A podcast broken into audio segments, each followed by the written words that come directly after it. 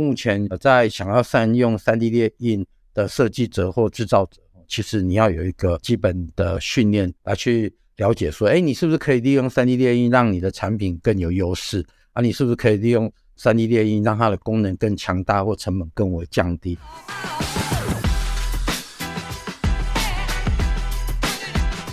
大家好，欢迎回到 T C M I C 产业要闻，我是主持人 Robert。那很高兴能够带给大家全新的一季的节目。那这一季呢，我们会探讨 三 D 列印在不同产业中的应用和未来，并邀请相关领域的专家来分享他们的见解。作为每一季第一集的惯例，我们邀请到 三 D 列印的专家来为大家介绍什么是 三 D 列印，什么 三 D 列印技术是什么。那今天我们荣幸邀请到台湾科技大学高速 三 D 列印中心的林教授，他将为我们揭开 三 D 列印技术的神秘面纱，那介绍 三 D 列印技术的基础跟知识，还有目前的发展跟未来的方向。那林教授，您可以先跟观众朋友介绍一下您自己跟台科大的高速 三 D 列印中心吗？好，呃，那首先、哦、非常谢谢 T C M I C 产业要闻的节目主持人 Robert 的邀请、哦呃、目前服务在台湾科技大学的医学工程研究所，那也是智慧制造科技研究所的教授啊、那主要是负责台大高速 三 D 列印研究中心的主任，那目前也是呃国科会金属列印产业联盟的秘书长、哦、那呃我们台大的高速列印中心是国内、哦、第一家由国立大学所成立的这种呃高速的一个列印中心。我们列印中心主要协助的产业方面、学术方面、临床方面，主要是有五个部分。呃，首先列印中心有许许多多各呃项的高阶的列印设备啊，所以我们常常提供这些列印设备，呃，对于相关产业、临床啊、学术方面的研究的服务，这第一项哈、哦。那、啊、第二项，因为我们在列印之前，有许多来找我们列印中心服务的人，他在设计上都一直忽略到，其实他都没有好好的去善用 三 D 列印，他可以做出很复杂外形的这种特性。所以他常常给我们列印的模型都是呃传统的设计的外形，因此而言、哦、列印中心也是会对于这一些比较呃属于呃还没有考虑到列印特性的这种设计，我们给予一些外形的优化哦，然后我们给予它将来在呃设计上面有一些孔洞啊、流道啦、啊、呃结构的一个支撑上面的一个设计上面的改善。啊、第三个、哦、我们列印中心因为列印之后，其实厂商我们常常都会想说，那列印之后的强度、安全性好不好呢？啊，所以列印中心也协助做一些产品的检测。那、啊、另外、哦、因为呃 三 D 列印目前已经广泛的被使用在一些航太、一些车用、一些医疗、哦、这些跟人的呃健康安全比较有相关的产业啊，所以这些的产品将来在上市之前，它其实都要经过一些相关的 I S O 跟 Q M S 的认证，所以列印中心也提供这些法规的认证。那除此之外呢，呃，因为我们有这些设备，然后呃本身也懂得开发一些列印的原料，还有对一些的终端产品长期有一些属于认证测试的经验，所以、哦、我们也常常协助这些委托我们的开发者、哦、申请一些呃跟学校的产学合作计划啊，或是申一些政府的一些补助案啊，所以我们列印中心其实从列印的服务一直到相关的认证测试技术业产品的开发，其实都是有提供各项的服务的。好的，那林教授，您可不可以对于不熟悉 三 D 列印的听众啊，您可不可以简单介绍一下什么是 三 D 列印？那我们听说它可以创造出很立体的物品，就像您刚才说它的外观可以很复杂，具体来说这项技术是如何工作的呢？其实我们的 三 D 列印、哦、在二零一二年、哦、英国的经济学人杂志而言曾经报道说它是第三次的工业革命、哦呃、它本身是确实是跟传统、哦、人类呃，百千年来的制造的程序都不大一样。呃，你们可以想象到，我们一般所使用的产品哦，呃，都是在工厂里面完成的。那通常哦，我们都是把一个物件，然后可能透过刀具哦，然后把它割啊，把它刮啊，把它锯啊，把它锄啊，把它用车床之类的哦，以刀具哦来把它呃一片一片、一点一点的把它把它掉。这种哦叫做所谓的减法制程。那有时候呢，我们也是会透过一些模具，用铸造的方式、射出的方式或锻造的方式，把一个材料、哦、把它、哦、用模具把它压住、哦、把它射出成型。可是、哦、这一些传统的制程、哦、你都需要考虑到你的模具是否做得到，你的刀具哈，有些东西你是不大可能用刀具把它挖到那么深、挖到那么小、挖到那么复杂。那你在做这些 三 D 复杂的外形的时候，你可能考虑到一些字距哈、一些夹持的这些字距怎么夹持。但是呢 ，三 D 列印其实都不用考虑到这些刀具、字距、模具。三 D 列印它有时候哈，我们都把它叫做加法的制程，它就是哈把材料哈一点一点、一条一条、一片一片、一层一层的叠起来。所以它在这样的呃一点一片、一条一层的叠的时候，它可以把外形做得非常的复杂。呃，人类已经在这种刚刚讲的这种加法制程，它其实已经开发出七种的一种呃列印的一种呃原理哈。那我们就会把液体，然后可能用光去照射它，让它固化起来。那也可能哈、哦，把材料抽成一条一条的线，把它加热的时候，就一点一点、一滴、一条一条的把它堆叠起来。那你也可能哈、哦，可以把金属啊、陶瓷啊、塑料的粉，把它铺成粉啊，在粉上面哦，再用呃雷射激光哦，去把那些粉把它加热，把它融化。啊，你也可能哦，呃，把一片一片的材料，比如说像 A 四 纸，把 A 四 纸把它铺上去，然后用雷射光或者用刀片把它割出它的内部或外部的外形，然后在呃那一张已经割好的呃片状的 A 四 纸也再涂上呃胶水，然后再贴上一张 A 四 纸，啊，在新的那张 A 四 纸上面又是用呃光或是用刀去割它，然后一片面把它贴起来。啊，所以哦，我们的 三 D 列印哦，其实它的材料从用液体的、用粉体的、用一片一片的或一条一条的，那用各种的一个光跟热吼、哦、来去把它呃成型哦，这就是呃 三 D 列印。那 三 D 列印吼、哦，它本身吼、哦、就衍生出几个基本的一个步骤。首先吼、哦，机器是笨的，所以你要叫机器去做 三 D 的基层呃加法这样列印的时候，你要告诉我机器说你要列印什么。所以第一个步骤通常是吼、哦，透过 三 D 绘图的软体把它的 三 D 外形画出来。那画出来的时候，你就透过电脑把 三 D 的外形哦转成那个 三 D 列印的机器可以读的那个加工程式嘛。啊，第三个阶段哦，你可能就是要在加工的器材上，你可能呃铺上那一个一层一层的粉，将许多要固化的液体哦，把它倒在一个容器里面，或者说你可能哦又通过加热的方式，把一些比如像一些塑料哦，它的那个材料抽成时加热，把它呃呃待会要把它挤出来。啊，第四个步骤就是说，你的电脑就会控制着说，你的雷射激光啊，或者你刚刚加热的那一些的塑料，沿着什么路径哈、哦，那呃把它铺成起来。啊，这样一层一层、一条一条、一片一片的铺成的过程哦，就是构成我们 三 D 列印基本的加工的程序。刚刚您有提到，呃，我们现在目前人类已经研发出七种不一样的工法， 三 D 列印技术有什么样的优势和应用呢？您能够举一些例子吗？好，我们、哦、在看待一个产品哦，适不适合做 三 D 列印，目前在想要善用 三 D 列印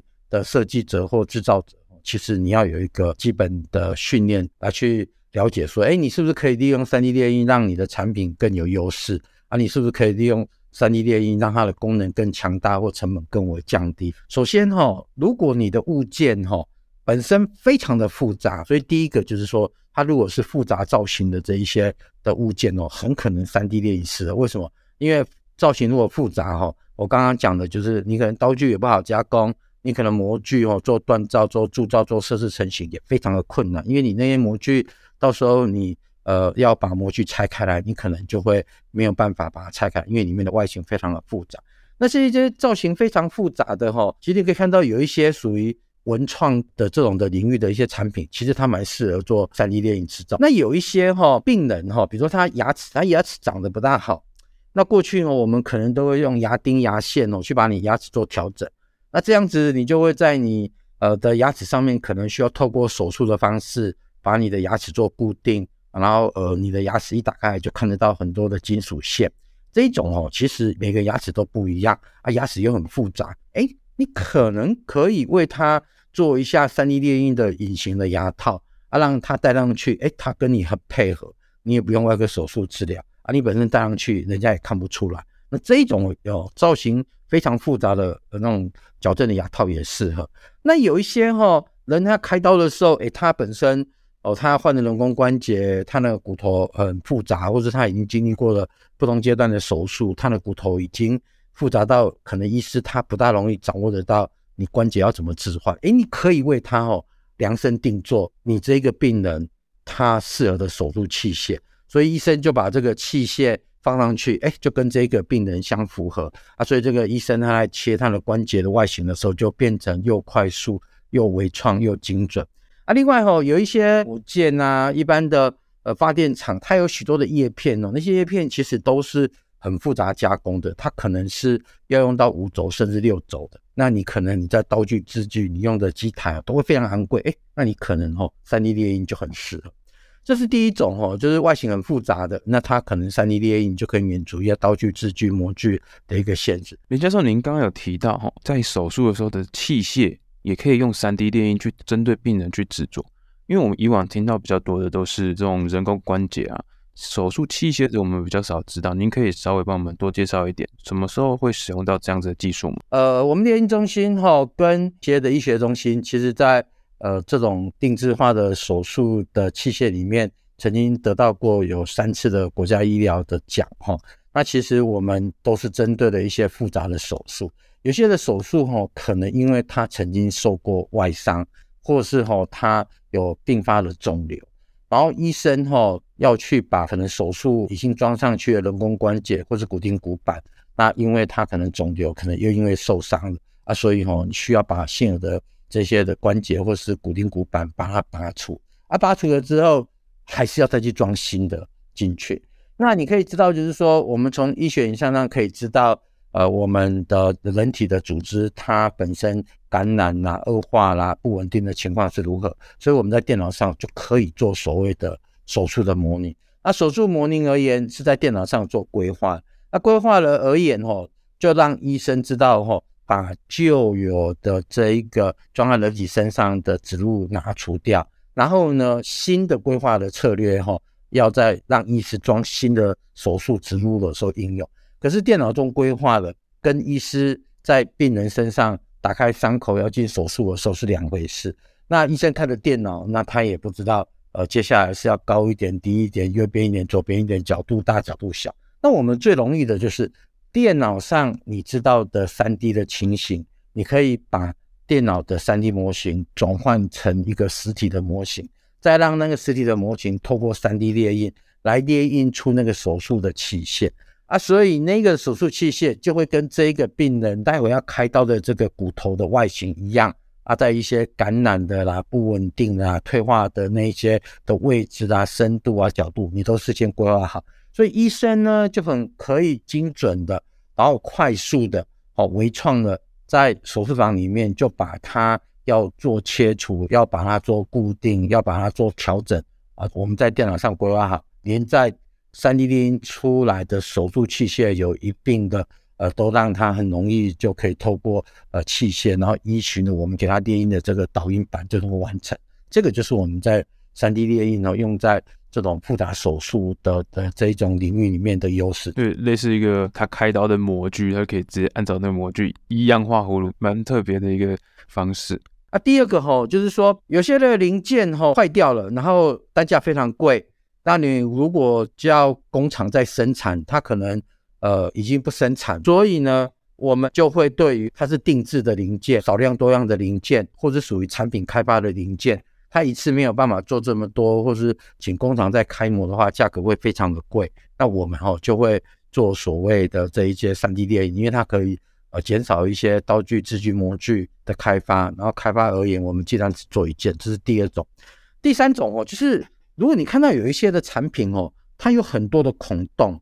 这些的孔洞、哦、你会发现你用刀具制具也不容易做得出来，那尤其那些孔洞又细又小又深，那有什么产品是这个呢、哦、你看、哦、我们在医学上、哦、所谓的组织工程的东西，它要让一些比如血管细胞啊、骨头细胞啊长进去啊，所以你可能放进去里面的东西都要很多的孔洞，而且这孔洞都是密密麻麻的呃，连接到很深层那一种、哦、比如说像你骨科常常听到的人工骨，诶，那一种也适合做 三 D 列印。那有一些比如说你身体的尿道，你自己的胆囊道那可能阻塞了，那你需要有个东西把它撑起来啊。那你这撑起来的而言哦，你希望它除了把这些萎缩阻塞的管道撑起来，而且你也希望它能够有流体流动的进去，这个 三 D 列印也是。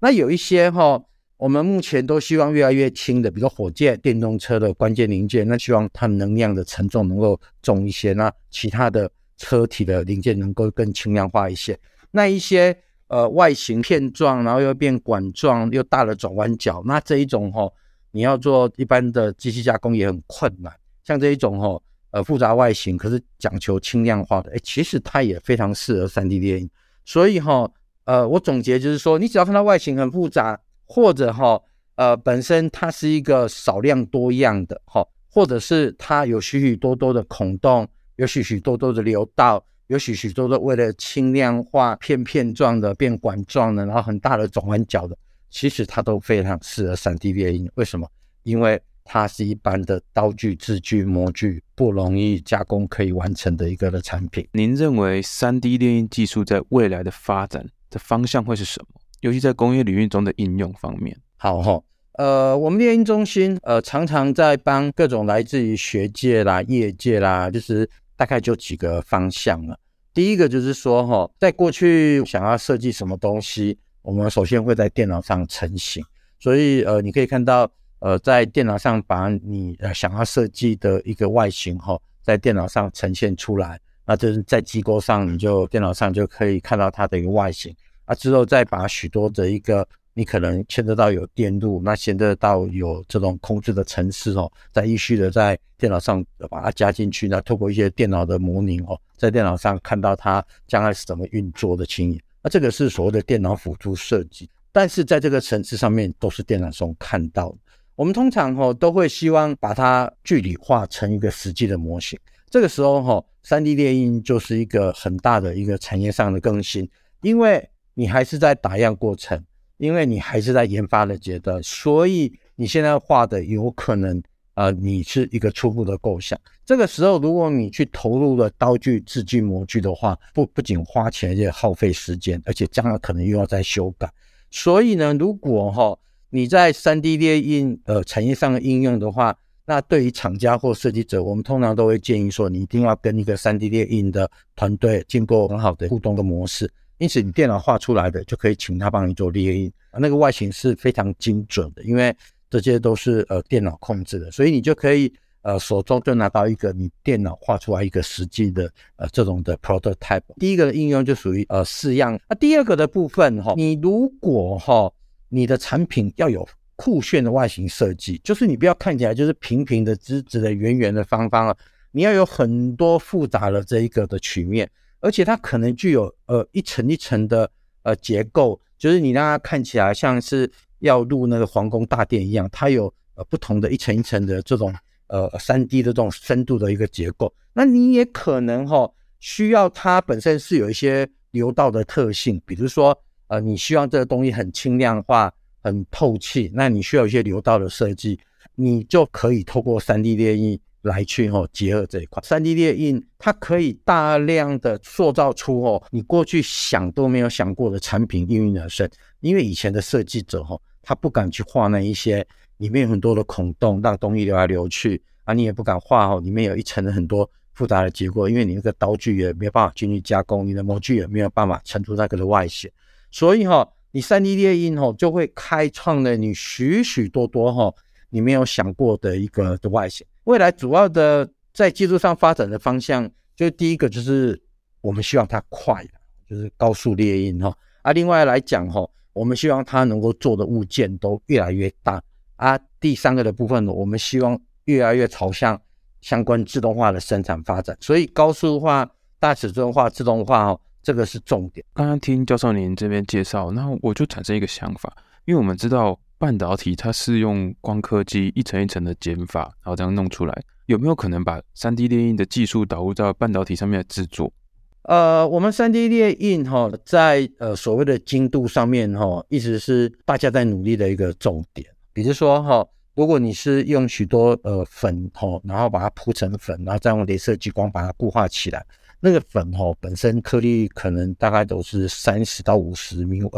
啊，所以其实它本身颗粒的大小就限制了呃，我们利用一颗一颗粉体呢，再用雷射激光去固化本身所可以达到的精度。那我们在猎鹰而言，精度通常比较能够达到高精度的，就是属呃液体的光固化。那个我们目前哈、哦、最呃精密的固化也只能到达两 μ n 啊，这个就是我们呃目前的一个困境，就是说我们要到达非常高精度的这个零件，它的生产速度就没有办法很快。但是在讲求这种半导体的这种制程来讲，除了它本身的材料就不是可以用光去固化的这种数值之外、哦、半导体它强调效率而言，也是我们呃在猎鹰上面急于呃解决的问题。那除了刚刚我们提到的一些外在因素跟技术本身的挑战之外，您觉得 三 D 猎鹰的技术还会有面临哪些的困境跟哪些困难？我自己在协助这些厂商提各式各样的计划，解决相关的一些实际上的问题的时候，有许多的国内的 三 D 猎鹰它本身呃面到的一个困境，有些的困境是我们呃产业的问题，有些的困境是 三 D 猎鹰本身的技术的问题。第一个的部分就是设计的困境。呃，通常我们在做设计的时候，如果你对于 三 D 猎鹰的制程的特性不是很了解，你很可能还是会觉得说有模具、有刀具、有制具啊，所以你设计的吼都不会太前卫，就是你总是不会把它设计的很酷炫，不会把它设计成说哦，原来吼这个圆圆的，待会就可以变成吼宽宽的啊，所以你都还是用传统的思维来去做设计。那这种的设计的技术而言哦，也是你要去很深入的去学习相关的电脑辅助设计的这种软体。也就是说哦，第一个困境就是说，呃，目前在学校里面或是产业界里面哦，呃，很会设计那一种呃 三 D 列印的特色的这种物件的人才不够多哦。那所以我们本身呃猎鹰中心也是在跟许多的这种电脑辅助设计的软体的厂商一直在呃推广这些的课程。所以第一个是设计的困境，第二个哈、哦、就是说，因为我们的猎印有七大原理。可是七大原理哦，可以搭配不同的材料，又有不同的厂商啊，这些设备有不同的价格哈、哦。那厂商们他们常常对于到底有哪些猎鹰的设备啊，这些猎鹰的原理又是如何，那我要设计的产品到底比较适合用呃哪一些的设备啊，将来本身它的成本哦会如何，那呃我猎鹰而言我设计上有什么考量啊，我猎鹰之后我还要做什么后面的机加工啊，那然后这些事情我他都不大懂。所以、哦、在国外呃已经形成一个产业设计上有很大的突破，它也在商业上有很大的成功而言，在台湾的人感觉就是呃这方面呃让厂商去了解到的一种的推广而言还不够，可能它的变因太多，所以厂商它的那个能力还不到，所以导致说他很难决定说要使用哪一种机器，跟他也不知道他未来需要花多少钱，是这样子的原因吗？呃，有的研究人员来找我们的说，哎，那看到有一些的产品，那看到有一些的论文，那看起来是用猎鹰是呃可以开启一个新的一个产业或是研究的一个天地，可是呃怎么进行呢？然后谁来帮助他整个思维、整个目前现有的设计做一些改变呢？然后怎么帮他做出一个呃打样，做一个 prototype 哦，然后让他去试试看到底可不可以呢？啊，这样子而言，他如果有量产，要花多少钱呢？然后本身这个产品然后、哦、改头换面之后，那能够协助他获得到多大的一个商业上或学术上的一个的呃成果呢？这个有时候呃他找不到一个平台的跟他能够做很好的沟通互动啊，所以有时候我们跟不同的团队来谈的时候，其实都会呃从我们的观点给他一些呃的知识，然后给他一些呃的协助，然后慢慢让他踏入这个领域。所以就等于说齁呃第二个的困难就是他对呃现有的情况他未知。所以我们猎鹰中心目前在成立一个由各国科会所补助的这个金属呃 三 D 猎鹰的一个联盟齁、哦。呃，我个人就针对了许许多多呃的点哦，来去呃协助相关的厂商了解他可能遇到的问题。有的厂商他的问题，它是属于法规认证的，诶，那他如果要导入这个啊这个产品，诶，他们要导入 I S O 认证啊啊，那这样的猎鹰的产品要测试什么项目啊，要找什么实验室测、啊，然后怎么样取到这个证照哦，那这个也是常常他不了解的部分。这是属于第二个啦，就是他对这个领域他很多的选择他不熟悉。啊、第三个的部分、哦、我们面对到的技术的困难就是说，我们怎么把猎鹰的物件、哦哦、猎鹰的体积越来越大。比如说很多做公仔的文创业者、哦、他就会讲说啊，我们都有不同的设计师或者不同的产业，他要猎鹰这个公仔那个公仔，可是他公仔有的是 一点八公尺，有的两公尺，有的是很大，可是我们找一般的猎鹰公司印而言，他都只能猎鹰几公分或者几十公分的啊，猎鹰尺寸怎么变大啊？或者说呃，有一些的呃，做一些金属元件的猎鹰，那一台可能上千万的设备，可能猎鹰的十公分左右啊。可是你也知道说，有的物件都是几十公分的哦。那尤其你要猎鹰到火箭，猎鹰到车用的零件，那的尺寸要够大啊。所以我们怎么也把那些尺寸哈、哦、越做越大，但是大的同时哦，也要让它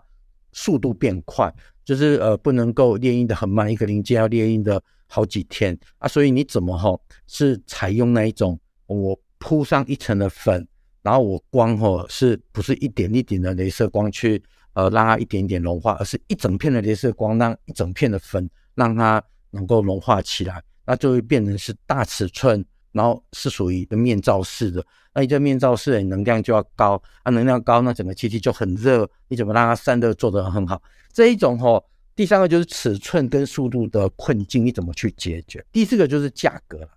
我们怎么样让我们的价格越来越低，然后呃越来越便宜，那这样子而言、哦、我们才能够让 三 D 猎鹰的制程符合这个特性。那价格这个的特点、哦、就是你可以看得到，因为那个专利的过期，因为有许许多多现有的模组产生出来啊，所以甚至在许多呃比较知名的这个电商平台，你都可以买得到许多这种高端的这种 三 D 猎鹰的模组，你可能可以回来做组装啊，让你的生产的设备降低啊。同时也有许多啊，比如你看刚刚讲的那个金属的或是高分子的那个呃原料而言哦，有许多的电商平台，它也是有许多的厂就大量的提供。那你慢慢的呃未来就有可能就是你只要能够解决得了那种大面积的高精度的快速化的这些模组都慢慢的普及的时候，其实 三 D 列印它变成像机加工一样一个大量生产的一个制成方式也是有可能的啊。第五个的部分就是我们 三 D 列印完后、哦、确实是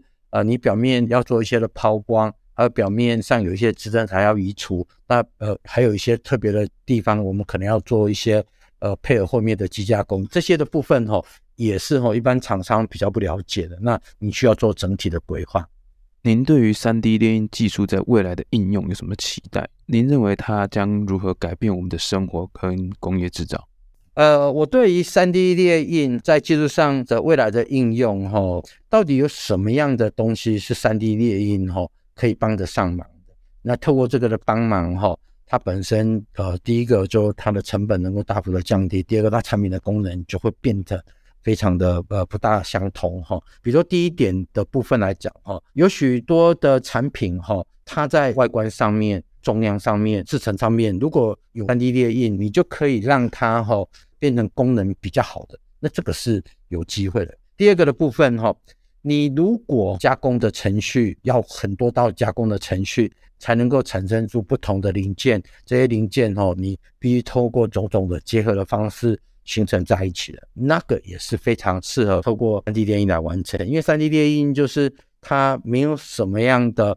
模具刀具的一个的限制，只要它是属于同一种材质的，这个的部分、哦、也非常适合呃做行业上的应用啊。另外、哦、如果你的产品哦事实上高单价，所以价格卖贵一点没有问题，你其实可以呃到那个 三 D 列印的这一块，那个对你也是呃非常的能够降低你的生产成本啊。另外、哦、有一些属于功能性的，就是你看有一些做模具、哦、模具就会有散热的问题，可是模具、哦、通常就是你只是用机加工把那个外形做出来，可是如果你在模具的旁边有许多、哦、可以让冷却的流到，那你那个、哦、就会让你的模具生产出来的这个零件它里面的热胀冷缩、哦、这一些变形的这种比较能够控制，或者、哦我们在协助厂商针对有一些、哦、脚比较会有这种脚臭的族群而言，那透过 三 D 列印来让你的鞋垫里面有很多那个流道啊，甚至你的列印的那个鞋垫可能也有一些像气囊的装置啊，脚后跟一踩的时候，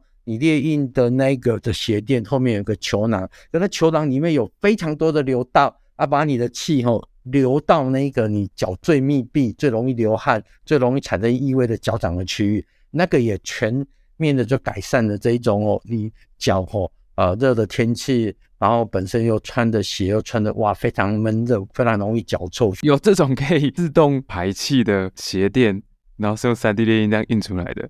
对啊，这种哦是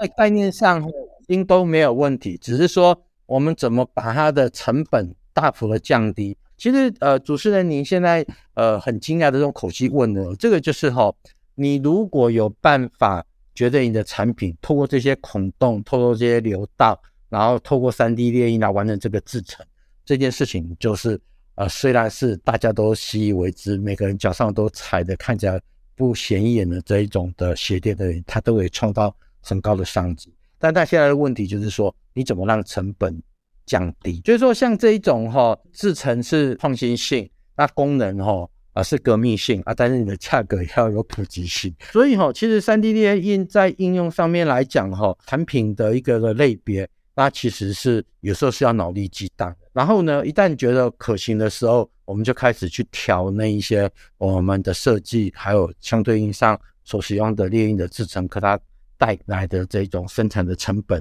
那呃，最终也要考虑到这个整个价值的效应之后，对这个研究或对这个的产品哦，是不是能够有比较好的效果？感觉就是 三 D 列印的发展其实是无远弗届的。那最后，呃，林教授，您对于台科大 三 D 列印中心未来的发展有什么样的期许和计划？那您希望这些计划可以对产业界跟这些领域有哪些贡献跟改？呃，我们台科大高速 三 D 列印中心成立到已经有七年了哈，我目前担任主任的时间有两年。今年而言，我们如果有机会可以呃承接教育部给我们的第二期的五年读的计划哈，那我们长期的期望是能够呃发展成在方面的研究领域的一个著名的一个标杆的研究的中心。但是呃，学校的单位也不会只是满足于做一个研究中心而言，不是说只是发表论文、啊、开发设备、开发原料而言。我个人是觉得这些学术的研究、哦、其实还是要对产业界、临床界有实际上的一个服务、呃、贡献的。那我个人呃，对于呃台科大高速列印中心，我自己是有一些期许的。第一件事情就是说，呃，把列印中心有的这些技术能量，包括我们的设备，能够继续的提供一些相关有需求的人一个服务。所以第一个是属于我们列印的服务。那、啊、第二个的部分哈、哦，呃，因为我们常常发现，呃，找来找我们的人，他其实的设计哈、哦，都还是属于减法制成的设计。啊，对于怎么把它做得比较酷炫一点，怎么把它做成轻量化一点，怎么把它做成一些有微裂到有一些孔洞哦，那这个他们其实都不大熟啊，所以我们希望能够扮演的对他们哦，在这种设计上面的协助的一个角色，提醒他们说，其实你可以呃做什么样的大胆的尝试，让你的设计更符合列印的一个特色。啊，第三个的部分哦，因为呃，台科大列印中心其实是学校的一个校级的研究中心哈，所以我们有很多的检测的设备跟相关的技术人员，还有一些